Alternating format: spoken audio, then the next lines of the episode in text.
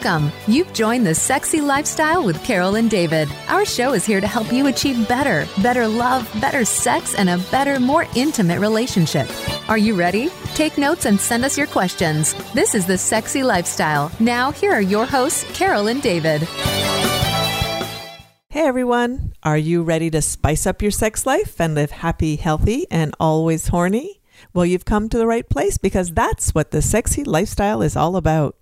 You know, David and I are passionate about making your sex life the best it can be. We sure are. And you know, we love talking and learning about everything related to sex and sexuality, sexual health, and of course, sexual pleasure. We love diving deep into the naughty, the taboo, and the unknown. And we hope our discussions open up your do- dialogue about great sex because, well, great sex matters and we all deserve it. We sure do. So, do you ever find your sex life to be a bit lackluster, boring, repetitive, predictable?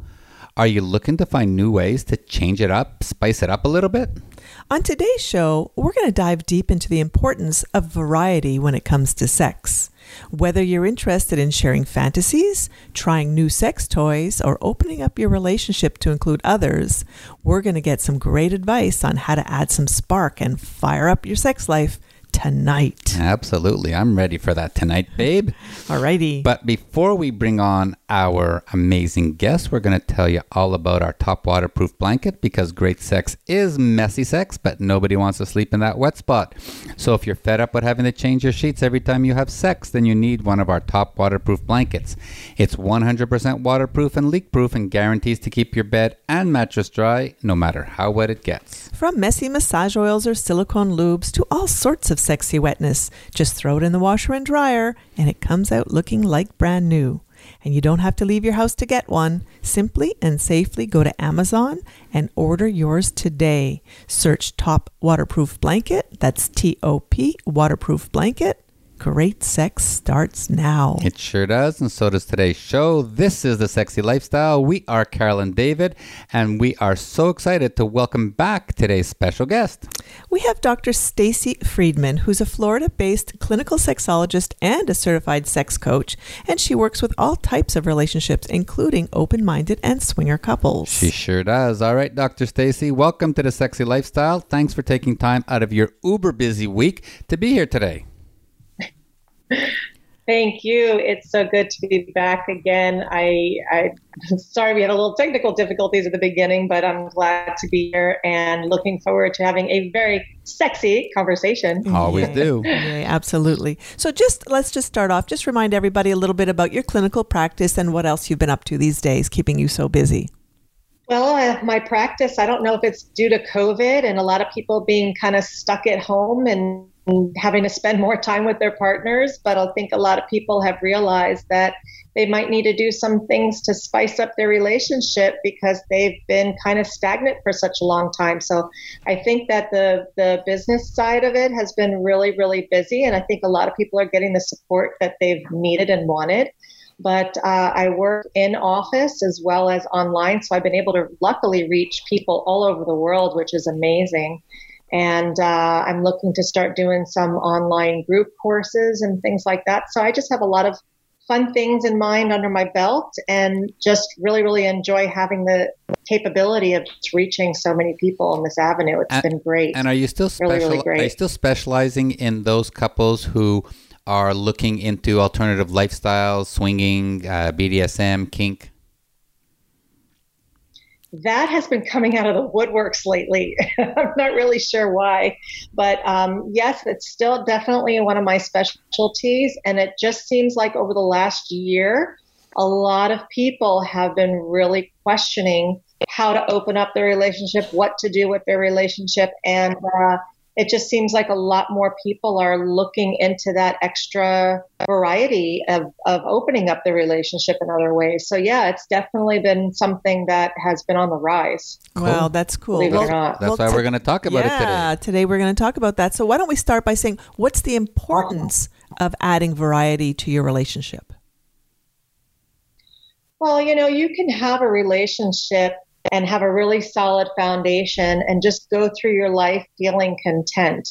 But who wants that? I mean, you want to be able to feel alive. You want to feel like you are not just going through the motions. I mean, there's so many people that have sex out of obligation because it's the same old, same old. And I like to joke around with a lot of my clients and I'll say, you know, how many of you do lips, nips below the hips? And they all just laugh and look at each other and shake their head, yes. Uh-huh. And they're like, well, this is why we're here because we're tired of lip, nips below the hips. Yeah. We need to talk about the head to the toe. We need to figure out the variety. We need to figure out how to get people, especially due to these last couple years in COVID, who have been together many times having to work from home. There's a lot of couples I'm working with now that have both partners working from home and they don't know what to do to really spice things up. So that variety is so important in keeping a solid uh, sexual foundation as well.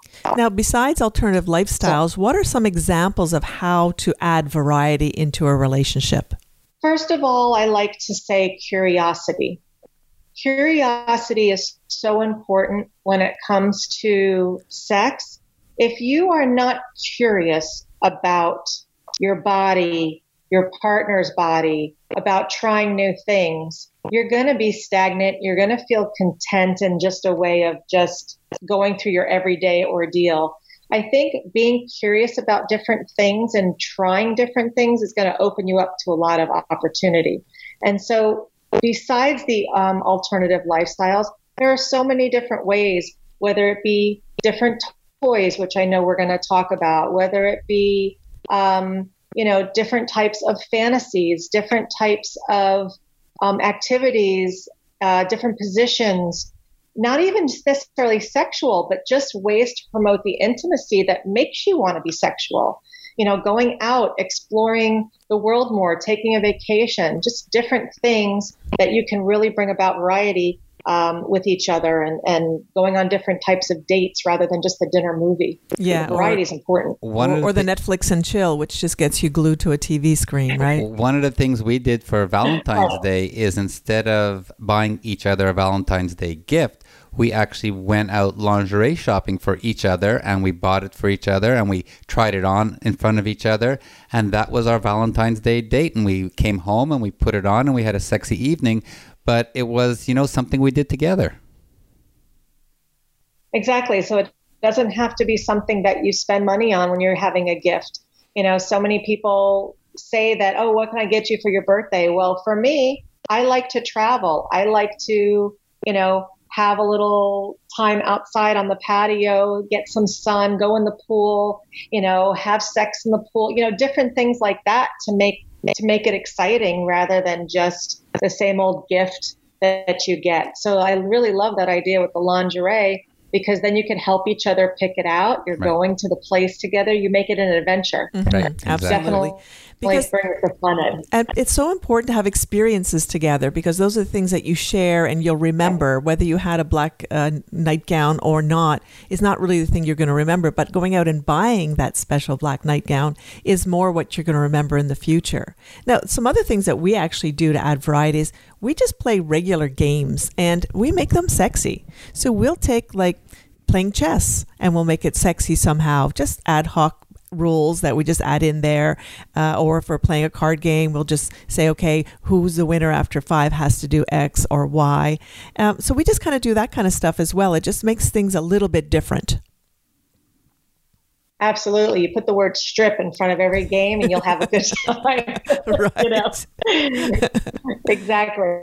Yeah. And that's that's another thing is that, you know, when you're in bed, you're so used to many times when it becomes monotonous, doing, you know, obviously doing the same thing as monotony, but games in the bedroom, even just intimate games, not even necessarily to have sex, but just to learn each other a little bit more, explore each other a little bit more, mm-hmm. making making something a little different. Mm-hmm. And that's where that variety is so important. And one fun thing is to like grab a hand mirror and, you know, start fucking or putting a cock in a pussy in a different angle and getting the mirror there and really looking at what does that look like? What is the view that he's getting? What is the view that she's getting? And just kind of compare those kind of views that you don't normally see when you're just, you know, fucking in a regular position without mirrors around your own personal porn.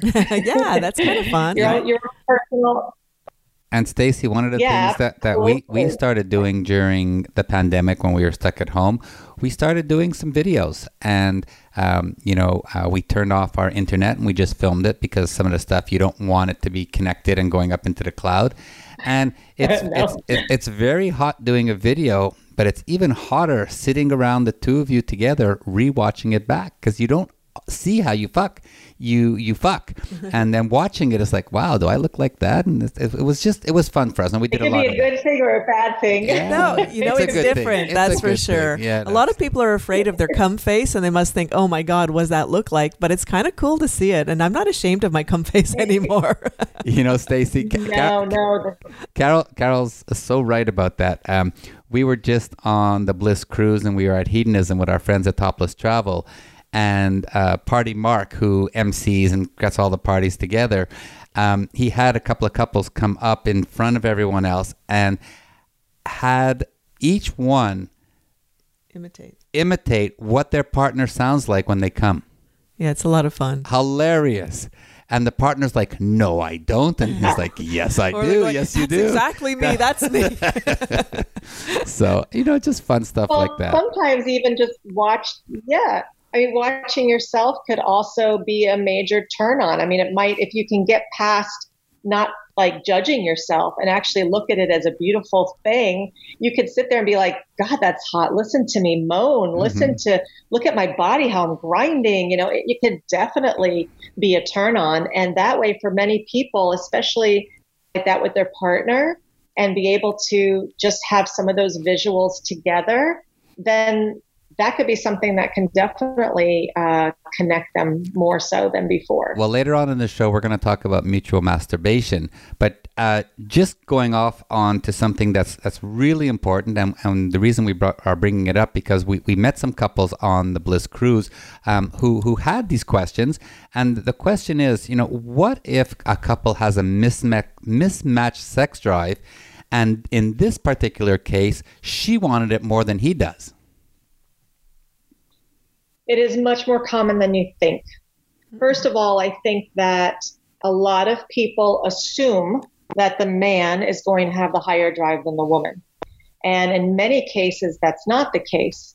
Uh, but a lot of men get, I guess, societal pressure to always be the one with the drive. So when a woman has a man that has a lower drive, they look down many times upon them. And that should not be the case because there are so many reasons why people have different drives. So the first thing I do, just the same as if the man has the other drive, uh, higher drive, I always make sure double check hormones. Just make sure that there's nothing going on that way. So if the woman has a higher drive, double check that the man's testosterone is normal. Also double check the dynamics of the relationship.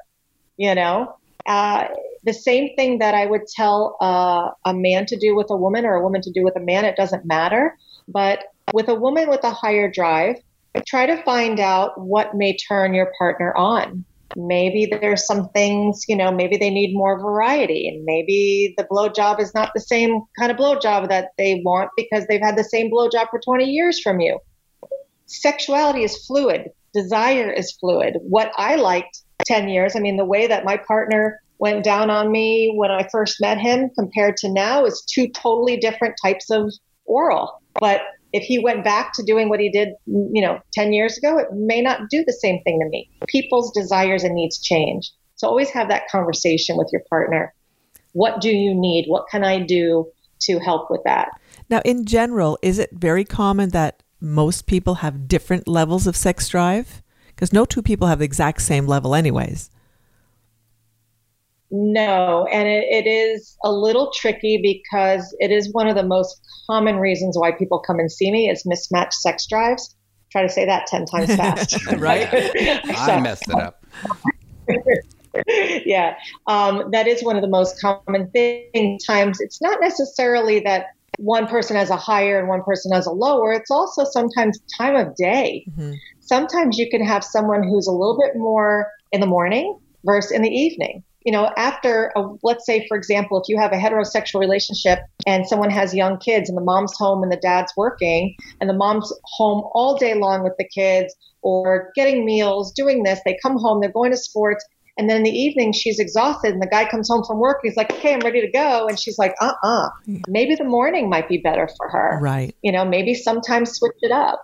You know, maybe if there's an hour in the middle of the day where you have a lunch break, go get a hotel room for an hour, or do it in the car, or come back to the house for lunch, or something like that. Sometimes it's just a matter of switching it up and not even necessarily having sex, but just doing a little blow job here and there, or just even a little makeout session can sometimes help some of that desire too. And also talking about it because people don't play enough. talking about it explains kind of why you're not feeling it. Maybe he didn't realize that she'd had a hard day. Maybe she doesn't want to complain to him because that's so unsexy. But we have to talk about it. What's what's the best time of day? Uh, Dave and I joke all the time. Of course, he's an early morning guy, and I'm a late night person. So he's awake very early, and then he's asleep at night. So we find our place middle of the day, usually afternoon. Uh, is when we have our sexy time together and we live together, work together, and do everything together. We're always 24 7 in the same place. Um, so we have found that afternoon sex is best for us. But if you don't talk about it, you can't maybe find that, uh, you know, the compromise, the thing that's going to Happy make it work. yeah. Yeah, exactly. yeah that compromise that that communication is very important and it's a conversation that not everyone feels comfortable having but if you're married and you can talk about or even if you're not married but if you're in a relationship and you can talk about everything else sex needs to be something that can be talked about because the whole idea to discuss it is to make it better Yeah. who doesn't want to have better sex Yeah, you know? exactly. And that and that's a great So, that's a sure. great segue into the next question. Um, again, on on the Bliss cruise, we were talking to some people. We were sitting up there with, um, um, uh, uh, during the pool party, and you know, a, bunch of people came up to us and um, introduced themselves. They said they listened to our show, and we got into this conversation about sexual and performance anxiety, and here they are, you know, people in the lifestyle, not necessarily swingers, but they're having issues, you know, maybe going to the playroom um, or, or even with their partner in their cabin, um, not being able to get into the moment, being able to be there, being able to be present. Like, how how do we, how do people like that work through those issues? It is in so many different relationships. It's for men and women, believe it or not, for uh, orgasmic purposes. But um, with women, it's easier to hide, and men, it's not. So there's a lot of performance anxiety because people are going in with comparing, fear of judgment, especially in the lifestyle. When you're seeing other people, and you're like, well, look how good he can do, and look at his size, and look at how she's moaning. And so there's a lot of that look, look, look, look, rather than looking inside and being, and I don't want to say selfish in a way where you're not taking care, helping taking care of your partner, but being like uh, really confident about yourself and just be like, yeah, look what I got. This feels good and focusing on how it feels versus how you're performing because people are so focused on, I got to make sure that I can have a hard erection just to fuck. And it's not about that. It's about all the other good, juicy stuff that you could be doing, you know? And so the performance anxiety is really just all about that lack of confidence or the intimidation. And you never know who's on what kind of Viagra Cialis. So you can't really judge, you know, yourself on other people. And if you're just focusing on pleasure versus the whole idea of making sure that you can perform, then your mind would be more on how you're feeling versus how you're acting. Does that mm-hmm. make sense? Yeah, absolutely. And how do you like coach the couple to talk about this? Because it's not always easy to even identify that it's performance anxiety that's stopping you from enjoying the mo- the best sex you possibly can have. Right. Well, usually what I do is I, when I'm talking with the man, I say, you know, how are you with masturbation? Do you ever have any issues with masturbation? And if they say, no, I have no problems with masturbation, then you know it's usually something in their mindset. Mm-hmm. If they do struggle with masturbation, on, you know, then they may need to go look into a, a physical. But as far as the um, working together as a couple, I think what's very important, whether they're in the lifestyle or not, is partner support. The number one way that men can get their performance anxiety worked on is through partner support. Without their partner support, if their partner is putting them down or being like, what's wrong with you? Or, or putting it on themselves, there's many partners that'll be like, what's wrong with me? Do you not find me attractive? Do you not think I'm sexy? And so the guy has that much more pressure to perform. Mm-hmm. So the partner, so they're trying to help their partner's insecurities. hmm Absolutely. So the partner needs to just feel comfortable saying, you know what, it happens. Maybe you're tired. Maybe you've had a long day. Maybe you had some alcohol. And I always say, well, know, I love this things like cock no matter what. I mean, I worship David's cock, whether it's hard or soft, um, whether I get it in my mouth in any condition. sure. It, it's as nice, and I love doing it. It's, it feels good for him, whether it's soft or hard. And if it's all about pleasure and not performance, as you mentioned, then um, yeah, Yep. then it should work, and that's a good way to support as well. And I know sometimes, you know, we're having sex, and um, if Carol isn't, you know, necessarily all there, it's okay because sometimes, you know, the time isn't right, but the fact that, you know, we're finding time to be intimate is sometimes more important than finding times to have an orgasm. And, um, you know, I need someone to touch me, to feel me, to want me, to be intimate with me. And it's not like that all the time. And you can't hold it against the other person because, you know, there's brain traffic and the world and everything that's going on out there. Sometimes the moment isn't right. So we actually, you know, enjoy and are grateful for those intimate and special moments that we have. And we're going to talk about other ways of pleasuring a little, later on that don't involve penetration and don't involve fucking and coming, and um, how you can use toys and those things to have that um, needed sexual variety, sexual adventure without it always being a cock and a pussy. And David mentioned that sometimes he feels if I'm not present or I'm not there with him 100%, and it does happen if you've got a million things on your mind. You know, you really do want to have sexual Sure. pleasure, but sometimes it's just so hard to clear your mind and, and like focus on it. So tell us a little bit about mindfulness and what you talk about uh, during, you know, being present during intimacy. How do you talk to your couples about that? it's very very difficult when you have so many things going on in your work and your kids and your school and then this whatever you have dealing with it is sometimes difficult to be mindful. But what i try to say is that if you're going to be there and you're going to put yourself in that place of being intimate do your best to just get the rest of the world out and focus on feeling. Just focus on feeling because many times there's there's one issue where a lot of women start it's called responsive versus spontaneous desire. Men have spontaneous desire where a lot of times they could just look at something or touch something and they have this hard on, where women are responding. So they're responsive, their desire is responsive. And so sometimes it takes getting started to actually get in the mood. And if your partner allows you to just be there and not necessarily feel like you were saying, Carol, about um, always having to be in the mood, but still being intimate. If your partner allows you to do that, sometimes you just get into it after being there because you're responding to how you're feeling. So if you can just allow yourself to pay attention instead of like kissing and be like, oh God, here I go. I have to kiss now. And looking forward as what's going to happen next, what's going to happen next.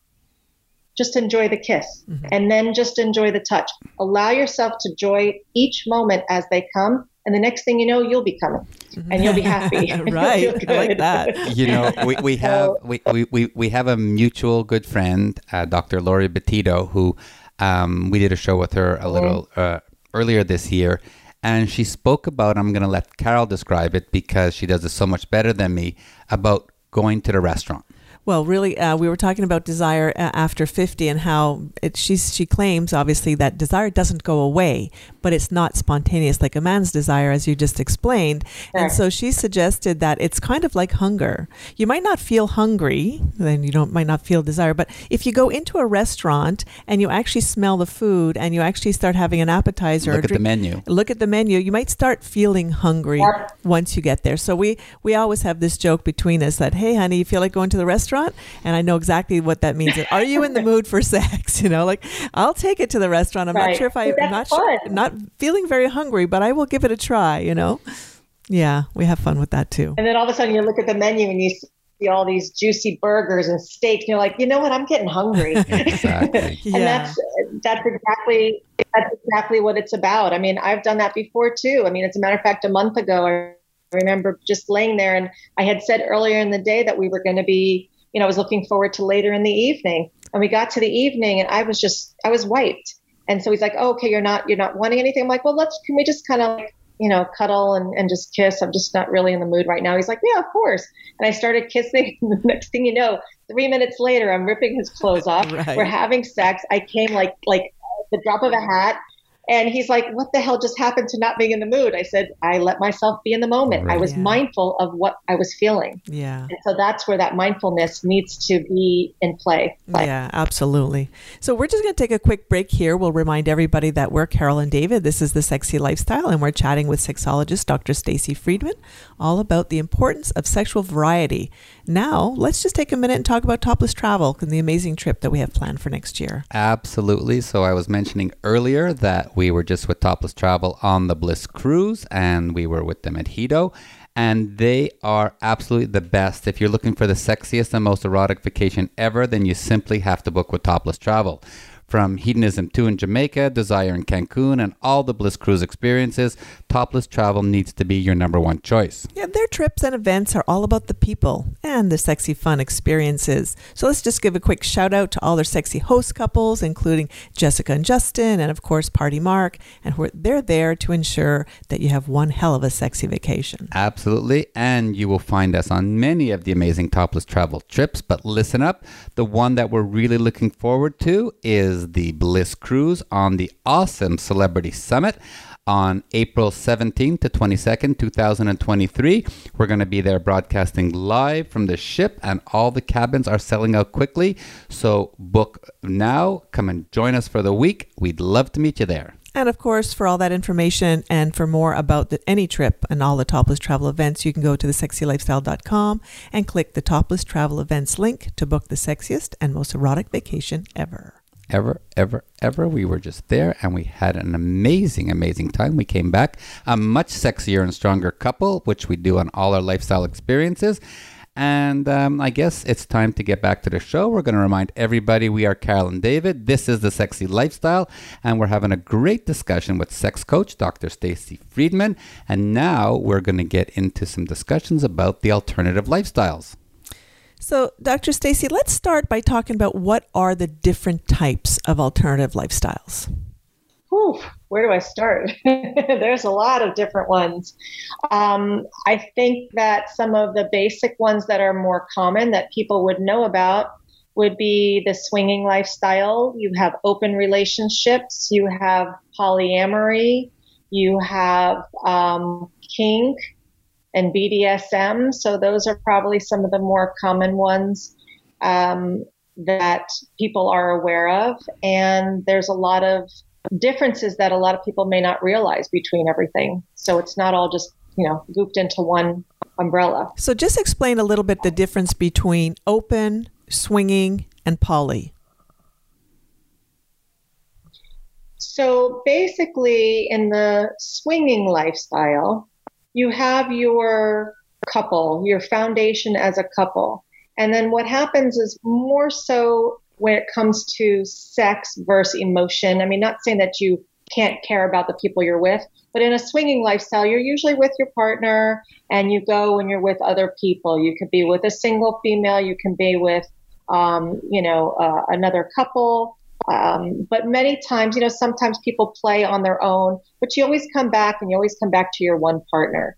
And that's usually how the swinging lifestyle does work.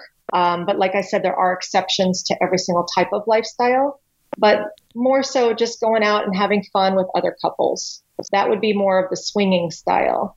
The um, open relationship is more of you kind of doing your own thing, but still keeping your foundation. So you could have your uh, couple relationship, and then one partner may go and meet a guy or a girl and do something there, and then come home and you're good. And the other one may go and meet someone and you're good. Or if you go on vacation and you meet someone, you're good. You know, it's all about just having the open opportunity if you meet someone to connect.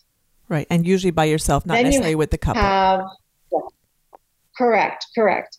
Um, but one thing about the open relationship is that it's not cheating because you, and that's what kind of people question many times when you're doing it on your own, is because your partner, you always have your boundaries and you know your rules, but your partner is aware that you know what, if you want to sleep with someone, that's one of our rules that you're okay to sleep with them, you can do that. And so that's more of an open relationship. Mm-hmm. And then with polyamory, it's kind of a mix of both worlds, but you're actually able to fall in love and actually have a relationship and be able to potentially even bring another partner into your relationship or keep them on the side. You could have a couple relationship and then you can be in love with another partner. It doesn't have to be involved with your other foundation partner. So I think it's more of a love versus more emotion versus sex, like swinging. Yeah, and it Does can that get all make sense? yeah, absolutely. And polyamory can get actually very complicated when he's got a girlfriend there, she's got a boyfriend there, but that those guys also have girlfriends and boyfriends and or are married and they all bring it together and sometimes they all play together sometimes they don't but it you know it can get very complex as well Absolutely. I mean, any of these relationships, unless gone in for the right reasons, can be very complicated. And there are many times, as a matter of fact, like I mentioned at the beginning of the show, is that there has been a lot more people that have found me and reached out to me that are doing this and then coming to me after the fact and saying, oh shit, what did we do wrong? How do we fix it? hmm because they just went in blindsided and just didn't really do the right homework to figure out how to make it work properly. So now I'm there helping them fix it, Right. Or or which a lot of them are still. Yeah. Or they're a couple that has a problem in their relationship and they're trying to fix it by opening it up or going into swinging and that's just going to make your relationship crash and burn because um, the alternative lifestyles do not fix fundamental problems in a relationship That is 100% right. And luckily, I would probably say 50 50 of the people I'm working with, half of them actually it's been improving their situation even though they they do have a they have a solid a solid foundation a solid foundation um, but the other ones actually tried to do it to fix something hmm and that is not what you do. This is a very, uh, you have to have so much trust and respect and honor for your foundation to be able to be in these types of relationships. And if you don't, all it's going to do is show your cracks in the system. hmm absolutely. We always say that the alternative lifestyles they have to begin with a strong, loving, and honest relationship before you can even expand anywhere else. You have to have that. Um, Absolutely. before anything else. Now, one of the things that I hear all the time is, you know, because we post on social media, I get messages every single day. And the most common question that I get asked is, how can I convince my wife to get into the swinging lifestyle?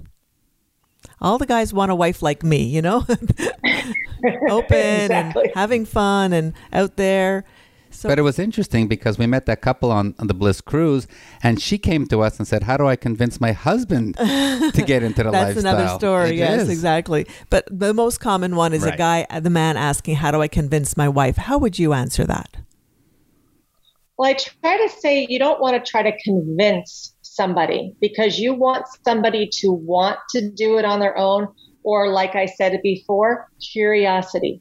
At least pique curiosity because you don't want to come back to your partner and be like, this is what I want to do. I want you to do it. And then be like, whoa, what's going on? So you want to start by, you know, first of all, having a conversation and just finding out, oh, is it something you ever thought about? Or, or bring up, like, I read this article. What are your thoughts? Because sometimes people are afraid to think of what their partner might think of them if they brought it up. Mm-hmm. So try to find a way to, um, you know, first get an idea of what your partner even thinks about the idea in general, not even necessarily with you as a couple. But once you do get to the point of hearing that they might be, you know, oh yeah, it sounds interesting, explain to them, oh, I thought about maybe maybe seeing if we could dabble in something and kind of bringing up explaining an idea of um, why because you want to make sure it's not to fix something like we talked about but just finding out exactly what your purpose is why what do you want to get out of it and then listen to their fears and their reservations you Yeah. know let them come back and say oh gosh you know i would be afraid to do this Now, usually, and when, then it's just really about go ahead sorry. Um, so usually, when I do answer it, I, I my first thing is, "Have you guys discussed it?" You know, that's the first thing. And so very often, and most common is, "Yes, we've discussed it, and she doesn't want to. So how can I convince her?"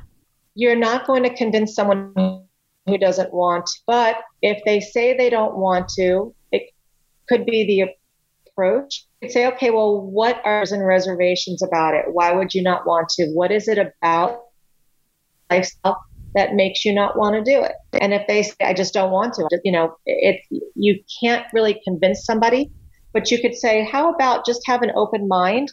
And how about we can just go to a swing club? 100% just you and I together, nobody else. Just go and let's just watch. A swing club is a great place where you don't have to necessarily get involved at all, but yet can be with your partner just to watch and talk about it.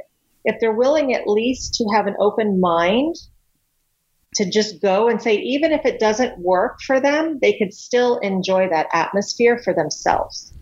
So we, we little baby step. We we talk about that all the time on the bliss cruises, on heat at hedonism, at desire, wherever you go. Fifty percent of the people who go do not play with other people.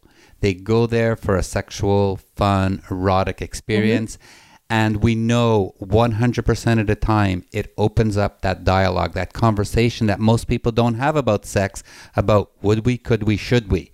And it's just such a, a, an amazing place to go to meet amazing people without feeling any pressure because even at clubs you don't feel nobody pressures you to fuck them or play with them or touch them or them touch you if nobody is asking for consent and giving you that respect but like you said Stacy going to a swingers club or a hotel takeover or even a party and just watching and then going home and talking about what you saw is the best best thing yep. to do. And don't change your rules on the fly. If you're going in to watch go and watch go home talk about it and then go back again.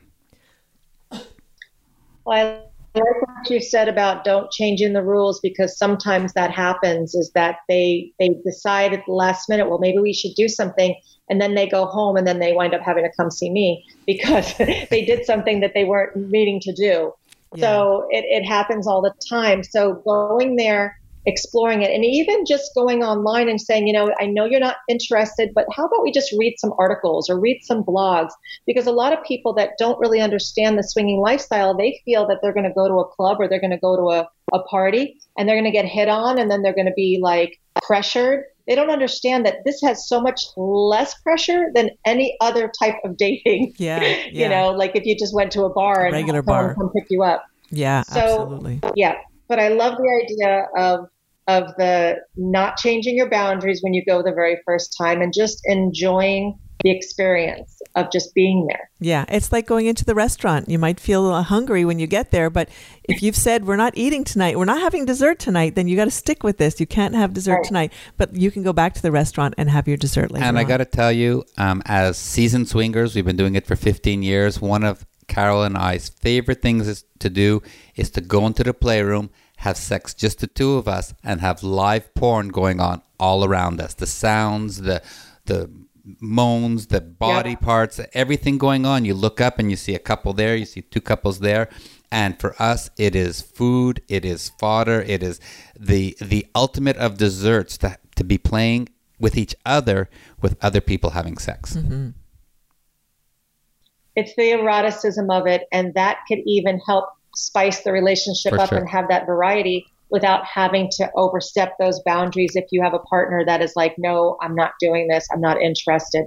So don't ever try to convince your partner, but definitely put in little types of seeds or questions and find out, you know, what their what their ability is to have an open mind. Yeah, absolutely. Now, of course, everybody is familiar with Fifty Shades of Grey, and a lot of introduction to the kink BDSM world was introduced to the uh, very, very the big, yeah, the masses. There you go. That's it. Through that um, four-part movie series or the book series, whatever you uh, consumed. But a lot of people have questions about, you know, what is kink? What is BDSM? Can we do something like this at home? Oh yeah, absolutely. Um, you know, a lot of people when they hear BDSM, they think of being whipped and and and you know chained and pain and all this kind of stuff. There's so much to it. I mean, even just a little bit of a, a blindfold could be part of BDSM. You know, um, there's a lot of education for people that they can either get books on or um, look online. Also, like I had said before about blogs and articles, just learning different things like that. I mean, I know that I have a huge array of different types of toys and creams and lotions and and and bondage types of things that you can start with something as simple as a handcuff and a tie. I mean, and a blindfold. Um, kink, you're dealing you're dealing with anything that's not necessarily vanilla. You know, I mean, for some people, kink is a blindfold. Yeah. for some people, kink is using a swing. You know, it just depends on what your level that you're at is what is kinky to you. You know, um, but the BDSM is you have bondage, dominance, submissive, and masoch- uh, sadomasochism. There's just a whole array of things that it can be. So everyone's going to have their level. And just by learning with your partner and exploring, I think that people can be definitely open up to a lot of experiences at home. You know, one of the things that um, we do at home, and, and we're not Kinksters, we're not into the BDSM community, but we do do dabble a little bit at home. And one of the things I love is when Carol lays me down on the bed, she puts a blindfold on me and says, You cannot move. Don't move your arms, don't move your legs. And she and just. I like being dominant, right. so that's my side of and it. And she just does what she has to do. And I'm not tied down, but I'm imagining being tied down and she's doing all the erotic zones, all the little touches, a little bit of edging. And we're, we're I dangle not, my tits over his mouth and say, no, no, you can't touch. Right. and we're not in a dungeon. We don't have whips and chains. We're just using our minds to look at sexuality a little differently. And it's, again, a bit more of sexual variety, just the two of us and using our words and using our imaginations. Well, that's what it is. It's the mind and the imagination and the fantasy of it all. You know, it's that role play.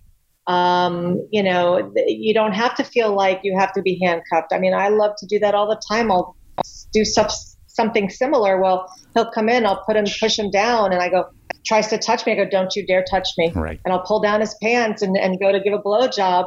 And he's just kind of like, okay, uh, what do I do? I go, just don't move your hands. I, so I, I get that. And, and it's erotic and it's hot and it has a little bit of a control and a little right. submissive and, mm-hmm. you know, and it's a mind fuck. And sometimes yeah. that's what's fun about it. Right. That's you the know? best. That's the best kind of fuck. That mind fuck. Mm-hmm. exactly. Exactly. That's the pleasure versus performance. Right. Right. And it's fun. And like David was saying, it really can add variety because there's it's unlimited what you can fantasize about and what you can plan in your head and in your mind and share that with your partner. So that's unlimited and it really adds a whole lot of variety. Well, this has been another great segment. Just another quick break to remind everybody that this is the Sexy Lifestyle. We are Carol and David, and we're having an amazing discussion with sexologist and sex coach Dr. Stacy Friedman. Coming up soon, uh, coming up next is our favorite segment, Great Sex Matters. So stay right there. Remember, if you're looking for an online open minded community to meet compatible people in your area, you should go to sdc.com and use promo code 30314 for your first month free. So check it out. Alrighty, that was interesting, and we've uh, been having a great discussion with uh, Dr. Stacy Friedman. You know we're Carol and David. This is the Sexy Lifestyle. Now it's time for our favorite part of the show, where we get to talk about great sex because well, great sex matters, and we all deserve it. So, as you know, we have had many discussions with sex researcher Dr. Justin Lehmiller. He's been on our show several times, and he has let us know that the most popular fantasy, based on his research, is for people to have a threesome or multiple person sex. So let's kick off this segment all about threesomes. So, Dr. Stacy, what would you say um, to somebody who wants to have a threesome, but they want to make it super memorable because they know this doesn't come around very often, especially if you're not in an alternative lifestyle. So, how would you say you can make a threesome very memorable? Both female, female, oh. male, and male, male, female. Yeah, there. There's two different varieties. Lots of lots of different kind of threesomes, but I think that I don't know if it really matters as far as who's in the threesome but the intentions matter. And so I think in order to make something cool, you want to make sure that you're doing it for the right reasons. So that's the first thing is you want to make sure that um, everybody agrees and all the boundaries are set because a lot of times when you go into a threesome, you think of just you as a couple about your two boundaries. But what about that third person? You always want to make sure that third person um, has rules or boundaries that you don't overstep as well, because that could really screw up a threesome with that third person if you don't know exactly what their expectations are too. So finding that perfect person sometimes can be a little tricky, but sometimes there's somebody that you know personally, or sometimes you'll find somebody at a club. But to be able to make sure it's successful, you're making sure that you're setting your own intentions with your partner, you're setting boundaries with everybody. And when you're actually in the moment, you're enjoying and you're feeling comfortable communicating. Because a lot of times in a threesome, it can get so heated and everyone is just trying to do everything. But you could talk to the person just as much as you would talk to your partner, and you can make it really, really enjoyable. But I think one of the most important things is the aftercare and the debriefing of you and your partner too. Mm-hmm. So that way, any future threesomes can be successful like that as well. Mm-hmm. And it's not all about, once again, performance. It's about because sometimes you're going to be like, okay, well, what if you have, you know, two guys and sometimes you don't know where to put it and you're like, okay, well, I can't fit this in. I don't want his cock touching my cock. And, you know, so sometimes there's that issue too. So as long as you feel lighthearted about it, you can laugh about it. It's supposed to be fun. So take the heaviness, the stress off and enjoy. And if you have the right intentions, if your boundaries are set, you talk about it afterwards, I think it could be just a great experience.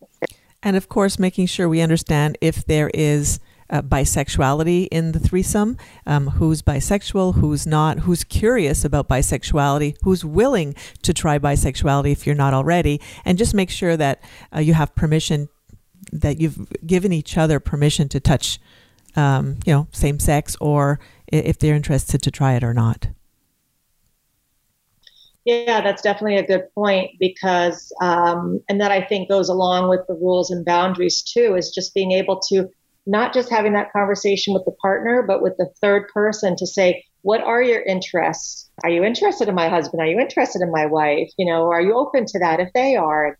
And definitely finding out um, as much information and sometimes even going out ahead of time you know, on just like a dinner date with all three of you, sometimes can even make it more of a build up and exciting, something to look forward to rather than just meeting for the first time. So that that introduction is also important to having a successful threesome. Yeah, absolutely. That could be fun too. So, Stacy, we've been talking about a lot of different things, a lot of different sexual variety in relationships. We're going to take a little tangent here and go into sex toys. So, how important are sex toys in a relationship, and and why should couples use them together? I think that sex toys can bring a lot of variety to a relationship. Doesn't mean you have to use them, and doesn't mean there's anything wrong if you don't use them.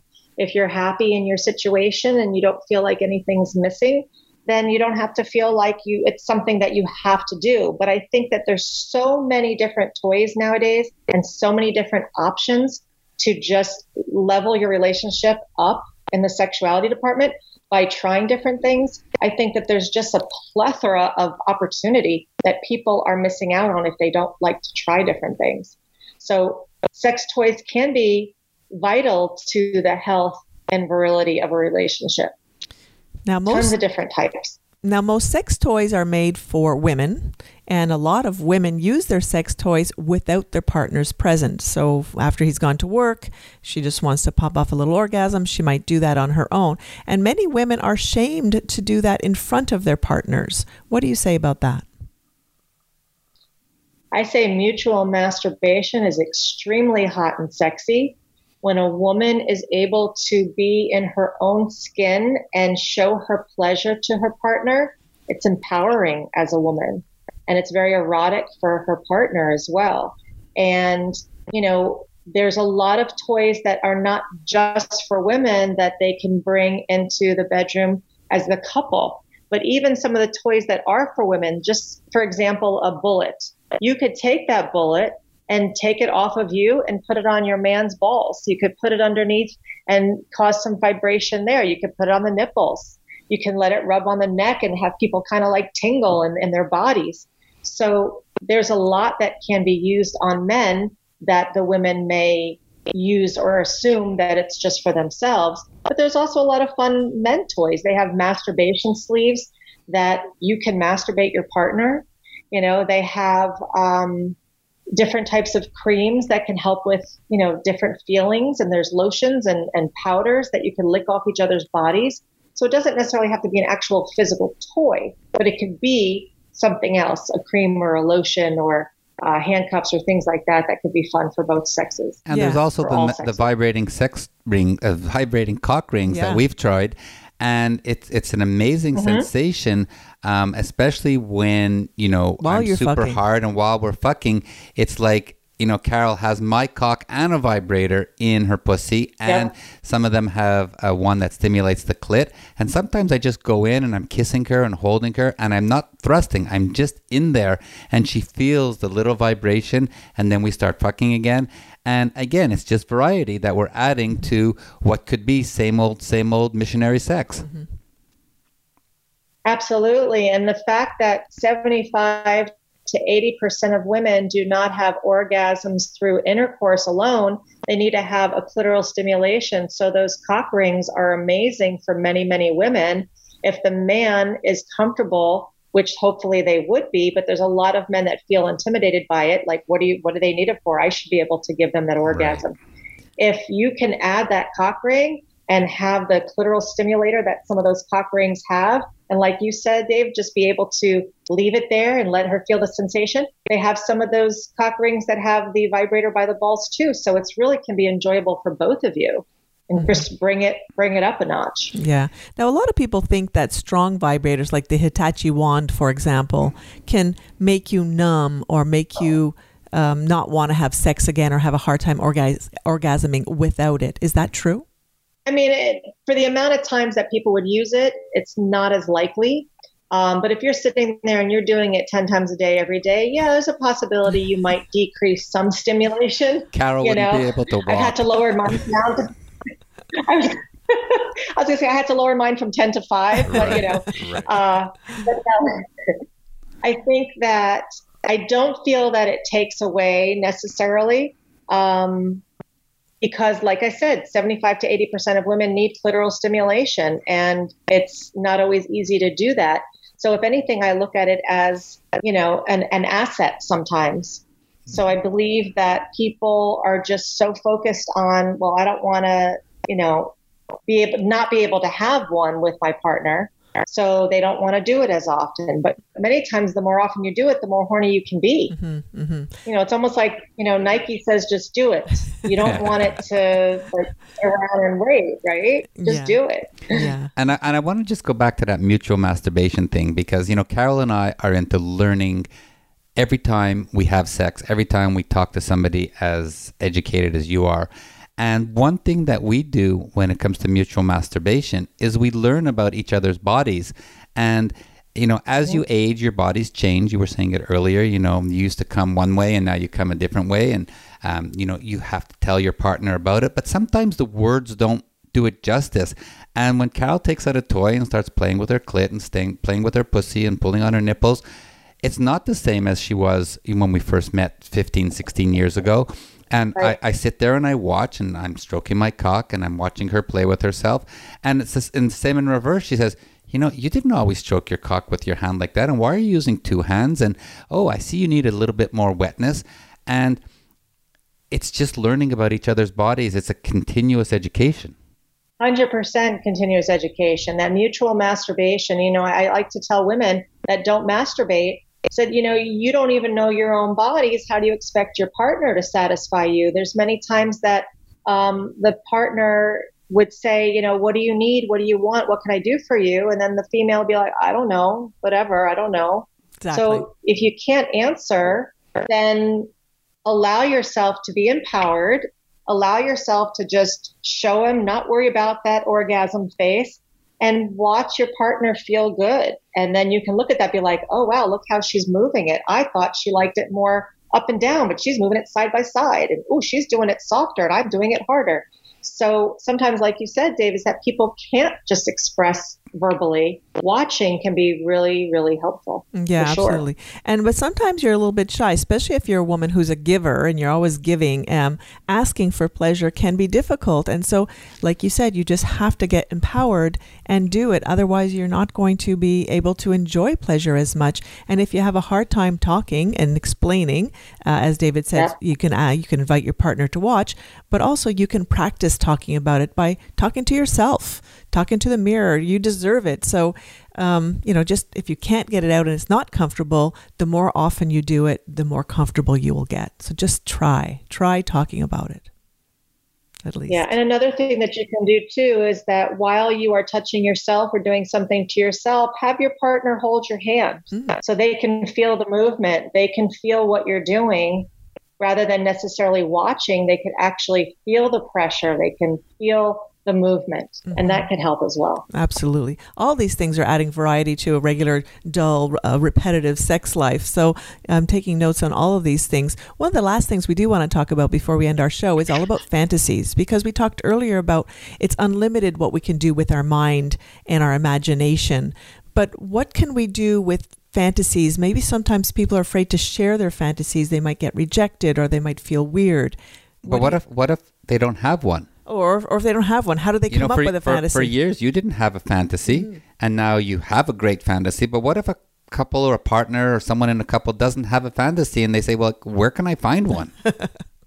You know, it's very in in many couples that I work with, it's very very common when the woman doesn't have the higher drive and they're struggling, they don't have fantasies and they don't fantasize. Um, and so what I usually do is first of all to try to help them, you know, I keep saying women, but there's there's men too, but majority are women, to find a book, to find a movie, to find um, a story, to be able to think of a past relationship. I know that know, everyone's like a past relationship. Well, sometimes there was something, or even even your current relationship when you first started. What brought up excitement, and then try to make a story out of it.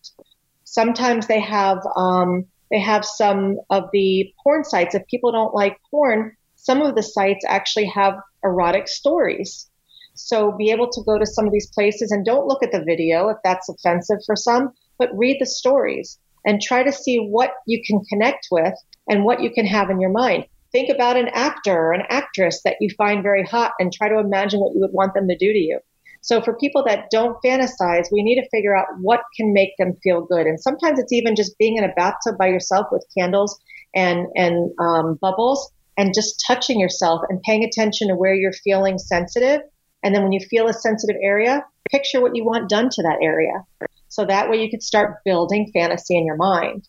And hopefully that's something that you can express to your partner. But like you were saying, there's a lot of people that are hesitant to share their fantasies because they're afraid of what their partner might say or judge them.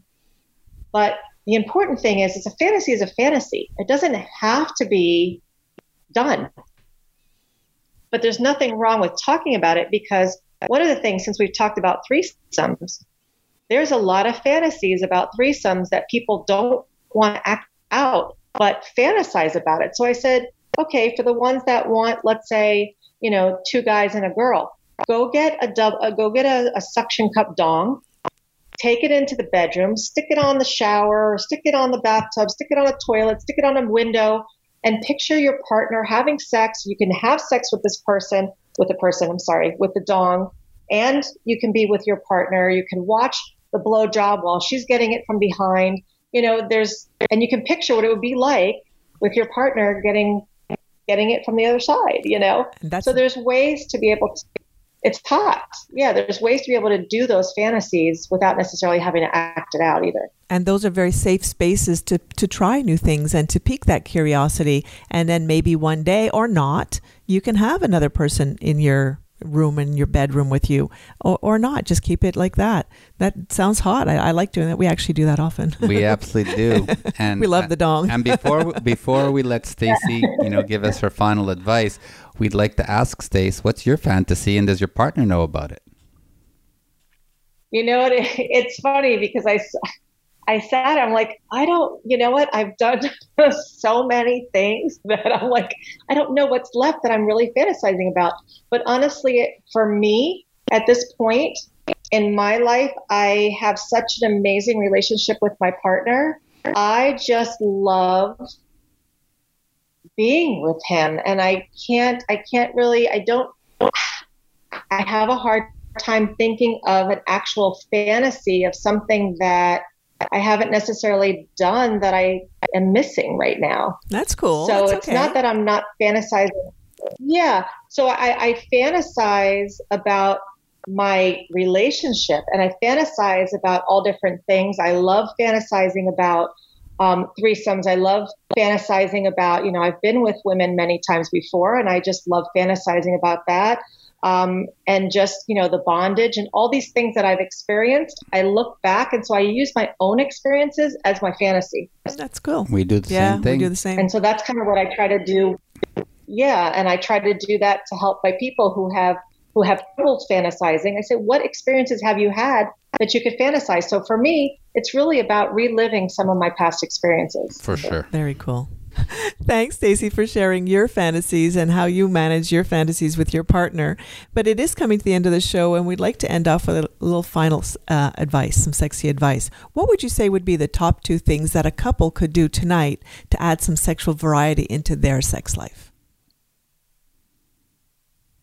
Well, including a lot of the stuff that we talked about. Um, one of the things that people are missing is when I talked about the lips, nips below the hips, they're missing that makeout. A lot of times people are forgetting about the way they got started. So I say to make out like teenagers. I say to be able to do it all without having sex.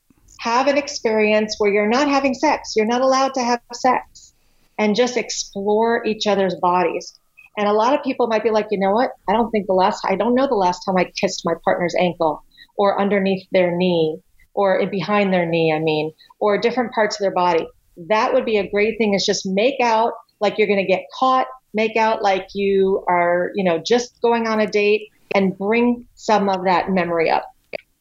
Very, very cool. Um, and the other thing, yeah, and one of the other things I just think is important, I, I know I probably said it before on some other ones, but I love showers.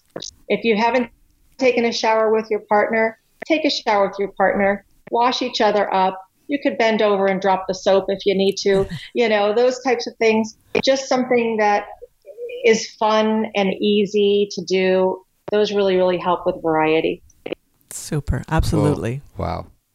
I love talking to you, Stace. You too, you too. I'm glad that I was able to get on with you guys today. So, uh, Dr. Stacy Friedman, oh, we're going to remind everybody that um, you have a practice in Florida. Uh, why don't you take a few minutes for to tell everyone um, how they can find you? Uh, well, my name is Dr. Stacy Friedman, and I do not have an E in my name, Stacy. So you could find me at drstacyfriedman.com.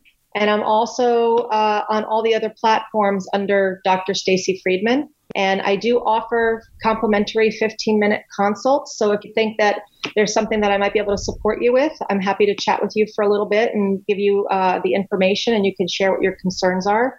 And um, I do have a couple of Facebook groups that are for men and women. The women's one is called Intimacy, Sex, and Empowerment. And the men is sex, sorry, men's sexual health and empowerment. So those are two groups that I just started about a year ago with a lot of great information. That's great. And of course, so you thank you both again for having me on. Our pleasure. And of course, if you missed any of our information, you can just go to our website, thesexylifestyle.com, where every one of our guests has their own guest page with all their information.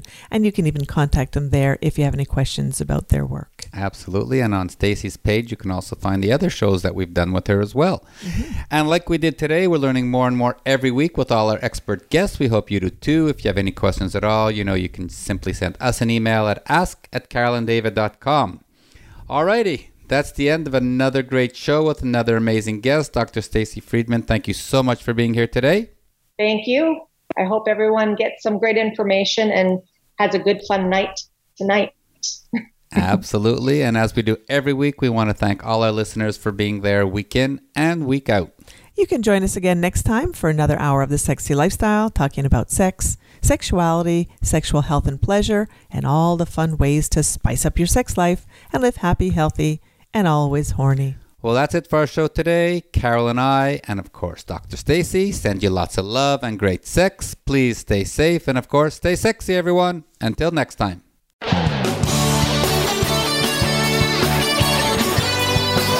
Thank you for joining Carol and David for this week's edition of The Sexy Lifestyle. We've got another one lined up next Friday at 3 p.m. Pacific Time, 6 p.m. Eastern Time on the Voice America Variety Channel.